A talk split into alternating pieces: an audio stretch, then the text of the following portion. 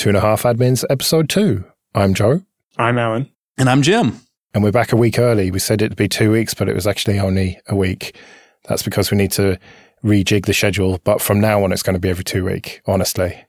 Um, and before we get started, we've got a couple of plugs then. Allan, you wanted to plug something. Yes. Uh, so on uh, May 5th at 2 p.m. Eastern, which is 1800 UTC, uh, I'm hosting uh, with a couple other people. My talk for BSDCan is going to be a panel, and uh, we need to pre-record it, but we want to do that with a live audience that will actually ask questions and so on.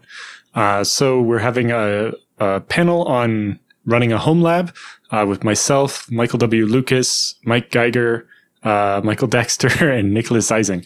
So uh, me, Nicholas, and the rest of the Michaels uh, will be talking about uh, our home labs, uh, some tips, uh, lessons learned from you know what not to do with your home lab, and how not to end up with your home lab becoming production. Lots of other fun stuff. Uh, but it'd be great if a bunch of people could show up in the chat room and, and ask questions and so on, and make it feel like it would if we had done this panel at the conference and had the audience shouting questions at us. Cool. Well, I'll stick a link in the show notes. And I want to quickly plug the new show, which is another one of my new podcasts. That's with Alan Pope, Popey, and Daniel Foré from Elementary. And we answer questions from the audience, some silly, some about Linux, some about tech, some about just whatever. Uh, so check that out. That's at the new dot show.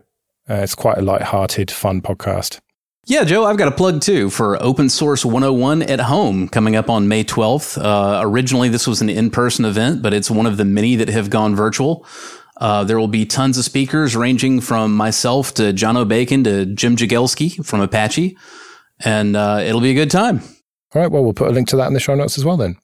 So let's do some news. And first of all, a quick follow up from last time about the SMR drives. Yeah. Uh, so there was a, a, great post from uh, ServeTheHome, uh, which is a website I'd like to follow, um, about why manufacturers can't just keep submarining these SMR drives into the channel.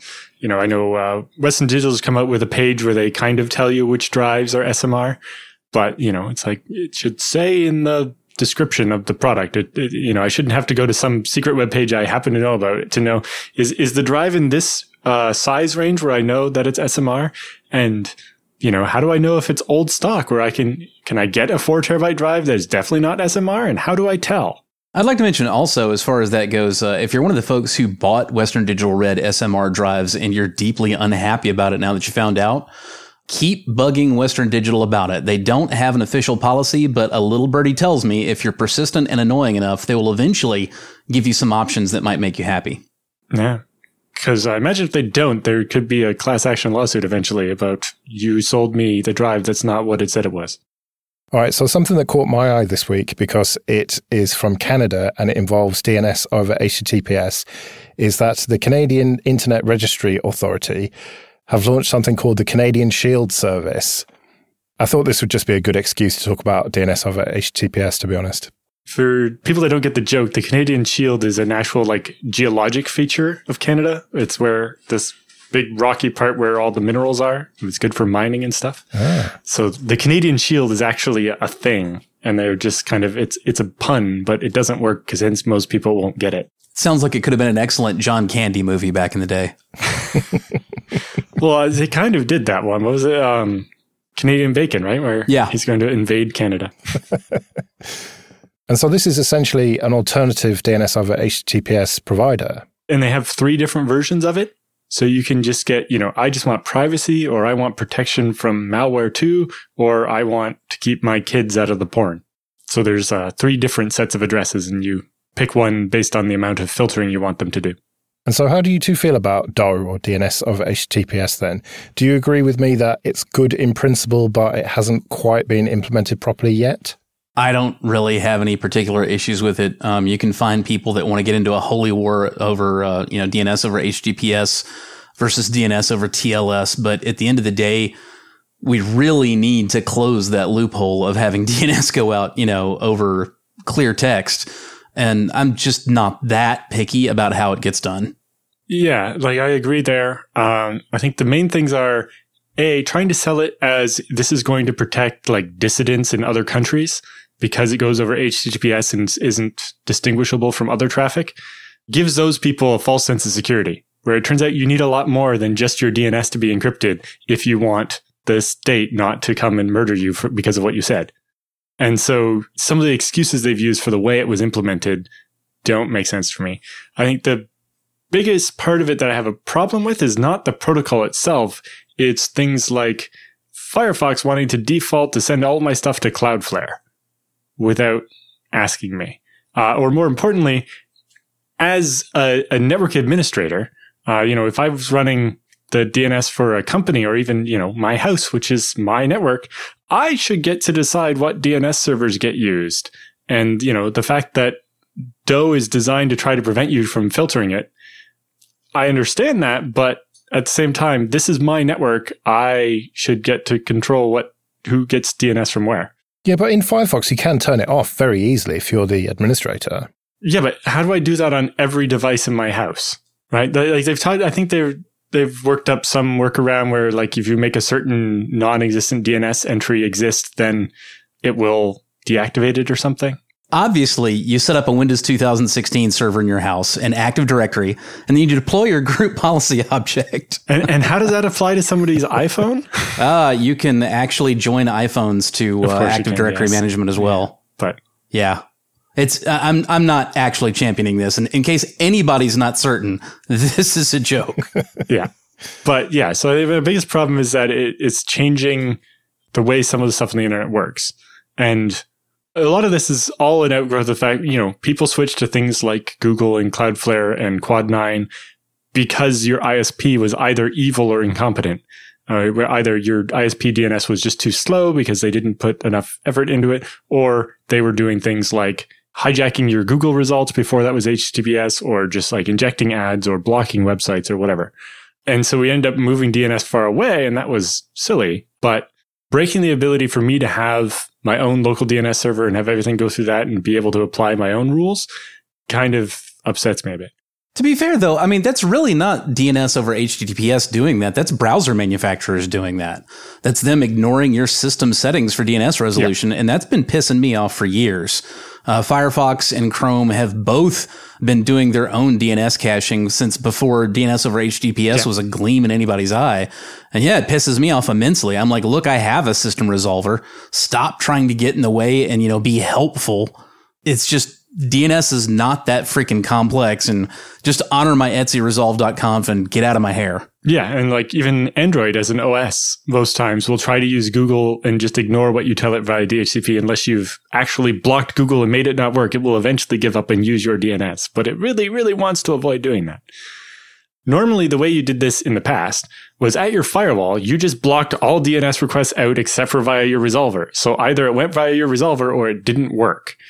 And DOH is designed to stop that from being an option, which does achieve their goal of, of not making it as easy for a nation state to, to screw with your DNS. But it also, you know, the nation state of my house wants to be able to screw with DNS for everything in my house. Yeah, but your average person definitely doesn't want to do that because they don't even know what DNS is. And so surely for normal people, this is a good thing to enable it by default. Well, so, so this service being run all out of Canadian data centers so that, you know, you're not going to Google in the States every time you're doing a query and so on is a good thing. So I'm, I'm, I don't think this is something that CIRA, as the company that runs our top level domain and so on, really needs to be involved in. But I'm happy that this exists. I'm just not totally happy with DOH, but you know, I'm I think I've lost that battle mostly already. But in the show notes, I did put uh, links to two talks by Paul Vixie, who's even more animated about this and explains it uh, quite well.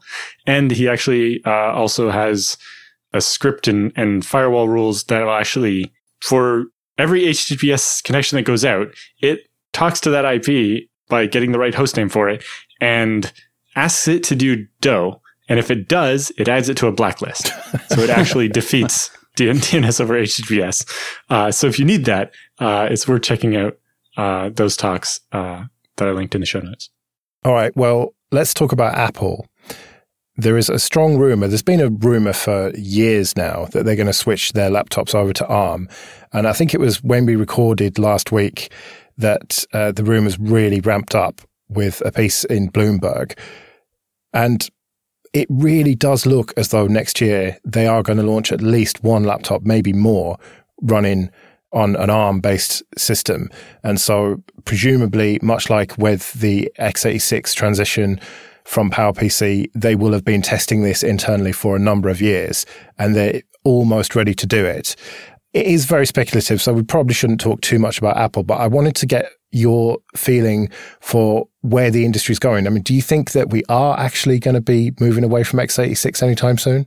It depends. You know, for mobile devices, it can make sense. You know, I think in this particular case, the thing that's very different about ARM versus a lot of other processors is in general, ARM doesn't make a generic CPU like an x86. Mm. They license to you the building blocks to design your own CPU, which Apple's been doing for the, like the iPhone and iPad. And so it's very logical extension now that they've been making basically specifically for Apple CPUs that they would want to do that for at least like I think the article says the MacBook Air is the the most yeah, yeah. likely target because it's basically an iPad with a keyboard built in, right? uh, it's it's getting closer and closer to being a mobile device and, and less like a laptop. And so it can make sense.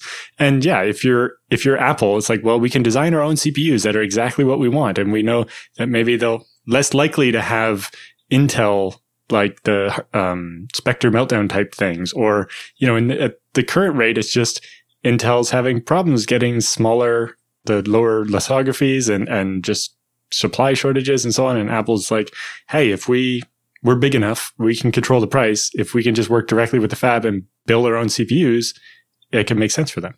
Plus, we're getting closer to a point where the performance to watt ratio makes more sense for ARM.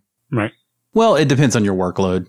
You know, in answer to your original question, you know, are we getting closer to moving away from x86? I don't think this is moving away from x86. It's more like what we're starting to see is x86 is the meat in an ARM sandwich, you know? You've got ARM devices on the very low end, like phones and, uh, you know, Raspberry Pis and now maybe these new MacBook Airs. And then on the high end in the data center, you're starting to see ARM creep up where we're scale, you know, where you scale out, not up. But there are things that ARM does not do very well. Uh, it does pretty well on integer workloads. It does very well with uh, you know high memory bandwidth workloads. But once you start hitting floating point, it bogs down. Um, there's there's room for both in the ecosystem, and I don't think ARM is poised to just do away with x86 anytime soon. Well, yeah, especially like in the server market, ARM previously it had a lot of trouble making anything because you know, again, they don't, they're like, we don't make a CPU. We just make an ISA and, and you make your own CPU out of it. And, you know, we had what Cavium and uh, Ampere tried to do that. And the Cavium ones went really poorly. The Ampere ones are starting to do better.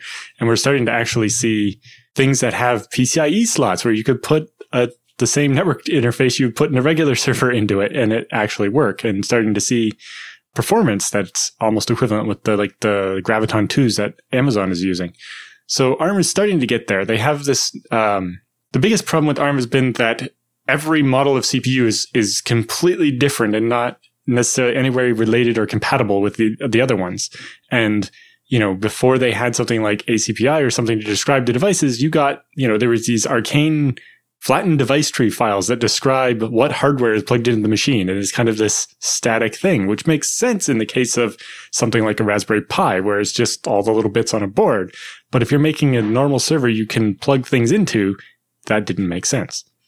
So they're, they've got this new, uh, like server ready certification or something that ARM's trying to do to have like a minimum viable product that just means that if you buy an ARM server that has is going to have at least these features and be somewhat compatible with some other ARM server.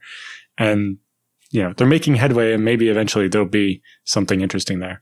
I can see places like Amazon considering replacing x86, like racks of x86 servers with racks of ARM ones, but that's probably because they're not after peak performance in most of these. Half of them are sitting idle most of the time anyway. Again, where you scale out, not scale up, it makes a ton of sense because the you know the servers they do tend to be um, their performance tends to be more pred- more predictable and consistent than x86 uh, because they don't go for the uh, out of order branch prediction stuff mm-hmm. uh, and they don't do hyper threading. Uh, it's one thread per core. Pretty much, if you run a benchmark twice, you know CPU wise, you're going to get the same result every time on the ARM, where you're not necessarily on an equivalent, you know, EPYC or Intel part. Um, before we move on, since this is an audio only podcast, I wanted to share with all the audience the fact that every time uh, Allan says anything about an ARM server, he is getting both hands up in the air for the scare quotes. an ARM server. I remember Linus Torvalds saying that ARM would never take off. Um, I can't remember which end. It was either on the client machines, um, you know, developers' laptops, or in the data center because you had this vicious circle. But if Apple does come out with a really nice MacBook Air that's running an ARM processor that you can compile at least some code and test code on, and then you can push it up to another ARM server, then maybe things will fall into place. Or am I reading that wrong? Um, you know, it might be interesting to like. I have a, an ARM laptop sitting here beside me, the Pine Mhm. Or whatever, but yeah. you know that's been a bit hit or miss. And you know that was a different target too. It's like a laptop you can buy for one hundred and twenty dollars. Yeah. I think it's mostly that Apple's seen that now that they're at the stage they're at, running Windows on your MacBook is not something people care about as much anymore. Mm. Uh, and so switching to ARM isn't going to be that big of a deal. Whereas, you know, they gained a lot when they switched to x86 because, you know, what was that, 10 or 15 years ago, being able to dual boot Windows on your Mac was something a lot of people were interested in. It's like, oh, I can have Windows and the, the nice Mac hardware or whatever. Well, yeah, and it made it much easier for developers, you know, companies developing big commercial software Mhm. because they were targeting the same architecture at least. So that made it a little bit easier for them. But, you know, if you look at things like Pro Tools, Avid, the big applications, Logic, and all of that, like I can't see that running well on ARM. And I can see it being a big pain in the ass to port stuff over to ARM. So I think that we're going to see probably a longer transition period than we did last time. It was only a couple of years, three or four years, I think, transition between PowerPC and x86. I don't know if I'd agree with you about the difficulty of porting applications over on ARM, Joe. Um, most of the applications that you're actually putting your hands on, I think they're going to be fairly close to processor agnostic for the most part. Either you got the performance or you don't. Um, now, when you brought up the point earlier about, you know, when, when Allan brought up the point about Windows not being as important on a Mac anymore, that actually raises another interesting questions. Yeah, people aren't quite as hot for parallels as they used to be, which is good because on our MacBook Air, you're not going to be doing that. But what if, on the other hand, um, and I haven't even heard so much as a rumor of this, but imagine if instead your parallels was allowing you to run, you know, iOS applications on your MacBook Air, you know, or MacBook Air applications potentially even on your iPhone. That could be pretty cool. Yeah, so the ARM v8 that they're basing this on does have some hypervisor extensions. I don't know how good it is, and yeah, it's not going to be able to emulate x86, I don't think, but that could get interesting, especially like we were talking about a bit from development perspective of being able to to emulate an iPhone on your MacBook Air. Although I think in that case they would target less the Air and more the the Pro if you're talking developer stuff. But I think at first they yeah, I think we're seeing going to see a longer transition and it's going to start with just the Air, which is targeted at quite a bit different set of users than the MacBook Pro or the the Mac Pro. Cause yeah, like you were saying, applications in general are, are quite portable. Like, you know, if you wrote your application in C, it will just compile. Uh, you can, you just have to tell it, Hey, target this processor instead of that one.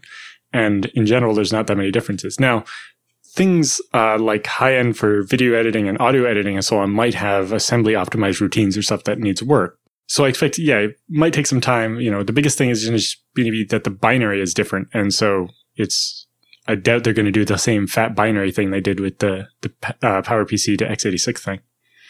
So my prediction would be is it'll start with something like the Air and they'll see how that goes. And, and I agree with Joe that it'd probably be a rather long transition just because, but you know, at the same time, Apple's been happy to uh, throw compatibility under the bus before and be like, yeah, your your the stuff you bought for your three year old laptop isn't going to work on the new laptop. Yeah, and if you've just spent 50 grand on a, a Mac Pro, then you're just shit out of luck. Well, if you spent fifty grand on a Mac Pro, you probably should have bought the RAM third party yeah.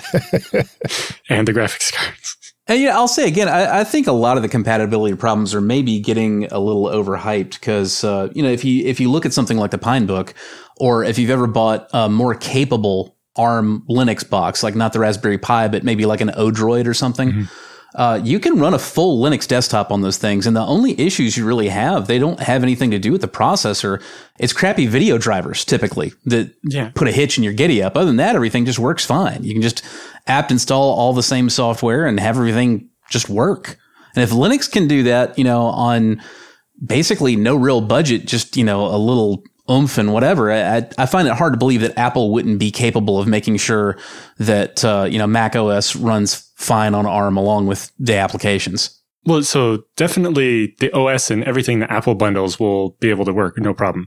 It's mostly going to be, you know, third party things you bought in the App Store. Does the developer care about ARM? I guess, and if they sell, if, if suddenly Apple's selling a bunch of ARM machines, they probably will. Yeah. How many of those that are in the App Store are actually using like hand tuned assembly and not just like throwing everything out in Objective C or whatever, though? Exactly. And, you know, like you were saying, pretty much any open source application is just a couple of compiler flags that change to say, hey, make an ARM binary instead of it, you know, on FreeBSD, when you run on a Raspberry Pi 3 or whatever and you package install stuff, most of those were actually built on an x86 machine with just the option Yeah. saying, make this for ARM. You know, we have a couple of native ARM package builders, but even the 64 core ones can't really keep up with uh, a beefy x86 server Yeah. And so, yeah, I don't think there'll be that many compatibility problems. It'll just be, you know, this app that hasn't been updated in three years hasn't been updated to work on ARM. I think people in the ICO ecosystem are more used to this type of, of thing anyway. Yeah, and let's be honest here. Apple really does not care a whole lot about third party software vendors. Never have. I don't think they ever will. There's a little bit more on this one. I just wanted to talk about. Um, ARM has another project going on called Morello, uh, which is in concert with Cambridge University in the UK, uh, which is to have basically 128 bit architecture, but it's just running 64 bit apps. And the idea is you use the top 64 bits to implement capabilities on the memory pointers. So you can actually design a CPU that prevents buffer overflow and other vulnerabilities in software because the pointer you get to the buffer knows how long it's supposed to be and won't let you read past it. And you can even make, you know, different parts of your applications have their own kind of copy of the pointer that restricts what they can do so that it makes it hard to, you know, make a, a JPEG image that breaks out of the Chrome sandbox and things like that. And that's interesting new extension to hardware to actually implement the old, you know, 1970s capabilities concept from computing, but in hardware uh, with the supporting software. And I, there's some links to that in the show notes if you're interested. That sounds super cool. And I very much look forward to finding out what we didn't think about in this unbreakable approach. Yep. All right, let's move on. If you want to get in touch with us to ask questions for Jim or Allan, then the best thing to do is email us, and that is show at 2.5admins.com. And if you want to support creation of these episodes, you can do so on Patreon, patreon.com slash 2 underscore 5 admins, or just go to 2.5admins.com. Everything's there. And the email address is not incomplete on the contact page. It's there to stop spammers and as an intelligence test. So uh, I'm sure you'll work it out. All right, so a quick one. This is from Frank.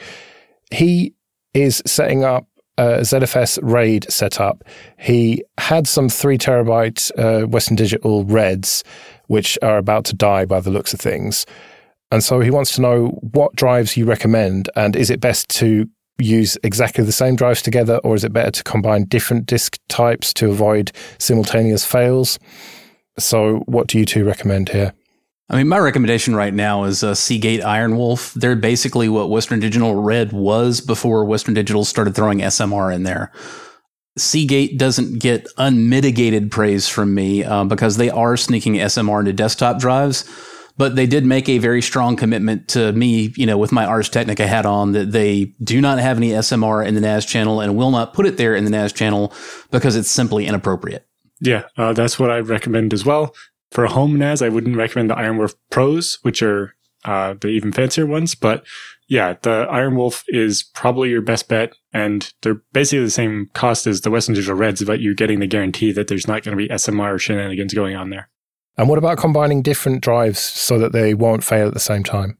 I think that's a little bit too fancy. The real answer is have backups. Yeah. Um, in general, other than, you know, there a couple times in history have been like a, a major fault with an entire model line of hard drives. But in general, that's not that big of a concern. Your bigger concern with mixing is making sure they're at uh, equivalent hard drives.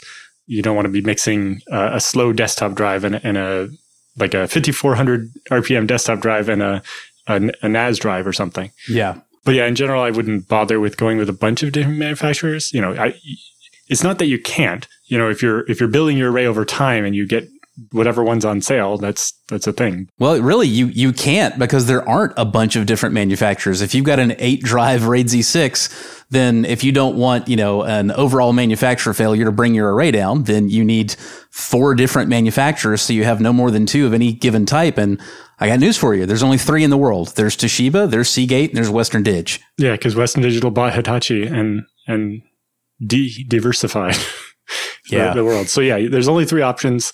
Uh, and right now, Seagate's the one that's has the easiest path to guarantee you're not getting SMR.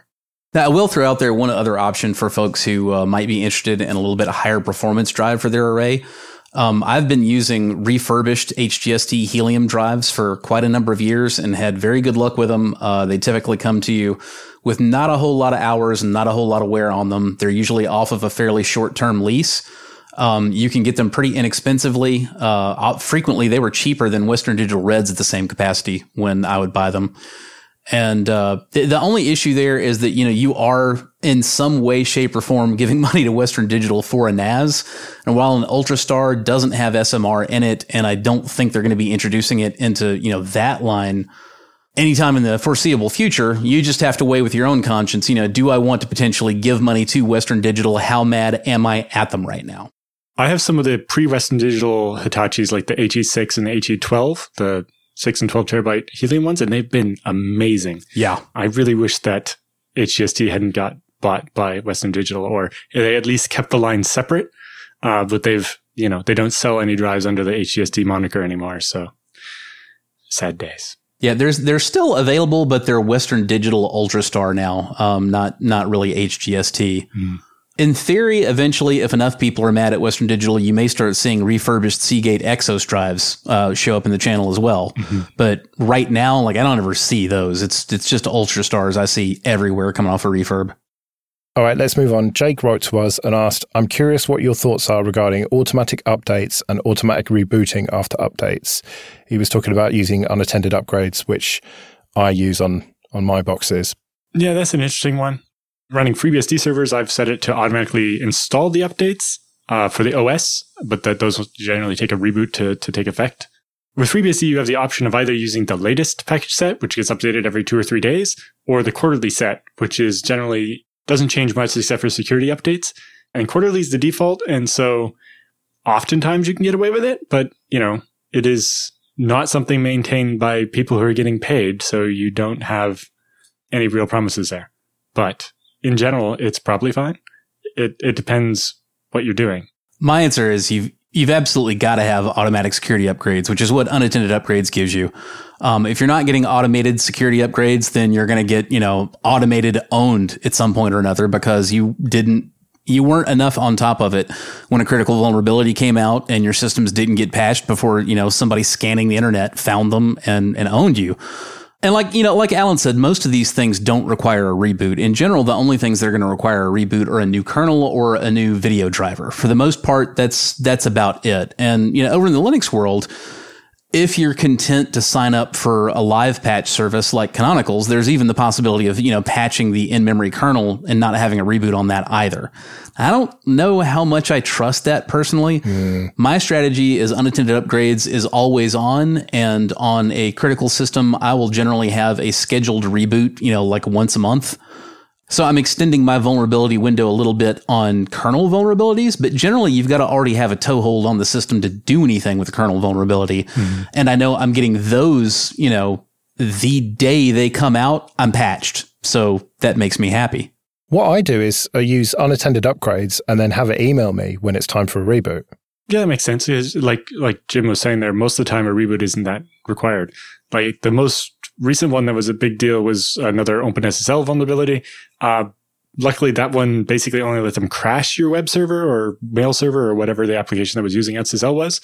So just denial of service on it, basically, rather than actually compromise your system. But yeah, you just package, upgrade, and get the newer version, and you just have to restart the service. There's no reason to reboot anything. Uh, and so, yeah, like Jim was saying, it's the best way to, to close that window between when the fix comes out and when you're fixed. Uh, cause otherwise every bit of time that you're still open is time for someone to own you. Yeah, and over on the Linux side, unattended upgrades will also kick all the services that need to be. Like if you get mm-hmm. an OpenSSL security upgrade, uh, unattended upgrades is not only going to patch OpenSSL, it's going to automatically restart Apache, SSHD, anything else that's depending on it. But I would never want a reboot to happen in my absence because you just never know, right? Well, you better. I mean, you're going to have to reboot the system eventually. You can't just run on the same kernel for three years like it's 1994 again. Yeah, but that's why I have it email me. And then when I'm ready, I will SSH in and reboot it and then make sure everything comes up properly and then get on with my day. Well, I think this one comes down a bit to are, are you still the old type of admin who has servers that are like pets? They all have names and personalities.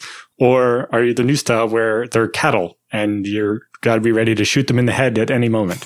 yeah. My servers all have names like prod zero, HS zero, and DR zero. So that tells you where I'm at on this. Right. And, and so, you know, if it's real stuff that's meant to be in production, it has to be able to survive a reboot at any point and come back up properly.